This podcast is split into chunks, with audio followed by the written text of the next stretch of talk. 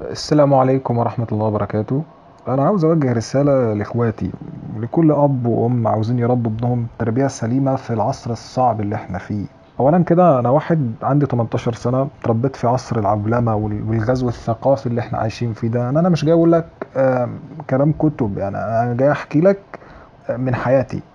أولا أول مرحلة إن أنا كنت مثلا بتفرج على أفلام أجنبي ودي كانت قبل الأنمي والكلام ده. ولكن دي نقطة مهمة. نقطة مهمة جدا حبيت أذكرها لأنه لازم نقف عندها. هي إيه اللي بيترتب أصلا على مشاهدة الأفلام دي؟ النوع ده من الأفلام. أولا الانكسار للغرب والانبهار بكل ما هو غربي والخضوع والخضوع للغرب في كل شيء. أنت أنت هتقدس ذلك السيد الغربي اللي بيعمل motion graphics جامدة وثانيا هتستحقر نفسك.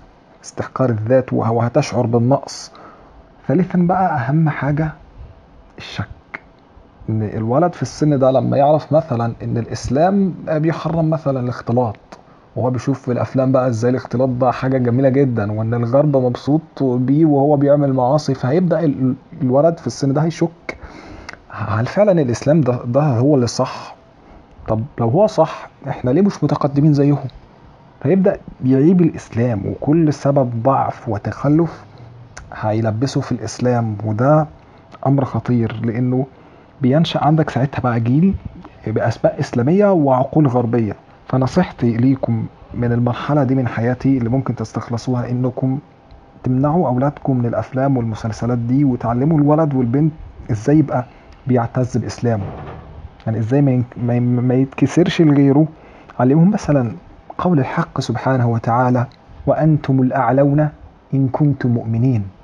علمهم ما يتغروش بتقدم الغرب المادي. علمهم ما يتغروش بالدنيا الفانية علمهم لا يغرنك تقلب الذين كفروا في البلاد. متاع قليل ثم مأواهم جهنم وبئس المهاد. ممكن بقى دلوقتي آه، ننتقل للفترة التانية. وهي أول ما بدأت أتفرج على أنمي. طبعا اللي ساعد على كده الفراغ اللي هو أنت لو عندك فراغ وما مليتوش بشيء صح الشيطان هيملاه بالغلط.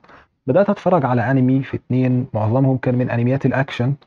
أضرار مشاهدة الحاجات دي كتير بعيدا عن إن أنت بتضيع عمرك اللي أنت هتتسأل عنه قدام ربنا سبحانه وتعالى أنت بتخلي نفسك فريسة ل- لفكر الناس دي للفكر المسموم ده وعقائدهم اللي هي مخالفة لعقيدتك.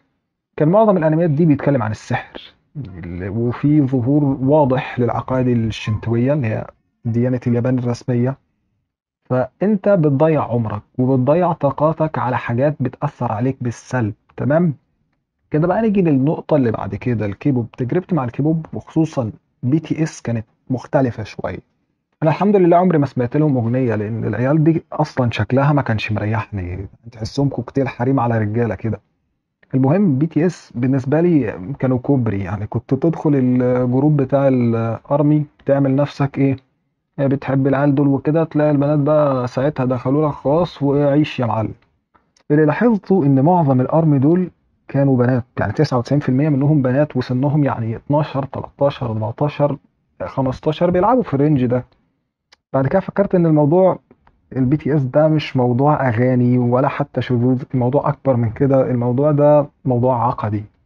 العيال دي البنات دول اتخذوا ال BTS كوثن على أساسه بي- بيكون ال- الولاء والبراء يعني بيحبوا اللي بيحب ال BTS وبيكرهوا اللي يكره ال BTS الولاء والبراء.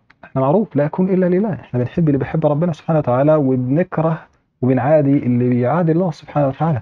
لكن إن إحنا ننقل الولاء والبراء ده لشخص أو فرقة لا الموضوع كبير. المهم إن أنا عاوز أتطرق للسبب اللي أنا شايفه إن هو الرئيسي في في ده إن البنات دول الارمي دول ما لقوش اللي يحتويهم. يعني ما لقوش احتواء كافي من الأهل. فانجرفوا في اللي هم فيه ده صنعوا بإيدهم الصنم اللي اللي اللي بيودوا بعض على اساسه وبيكرهوا غيرهم بسبب كرهه للفريق ده. ممكن واحد يقول لي يا عم أنت مكبر الموضوع. لا والله أنا عايز أنا أنا بس بدي الموضوع الحجم اللي هو يستحق. طبعا الكلام اللي أنا قلته ده لو واحد شيخ طلع قاله هتلاقي الدنيا قامت وقعدت عليه. ده متشدد ده وهابي ده عنابي لكن أنا عشت التجربة. فأنا بحكي لك يا معلم اللي, اللي أنا عشته. أنا بحكي لك عشان تخلي بالك من نفسك يا صاحبي. تاخدي بالك أنت كمان يا أختي. وتربي ابنك انت كمان وتحفظه من انه يمشي في سكة مش تمام.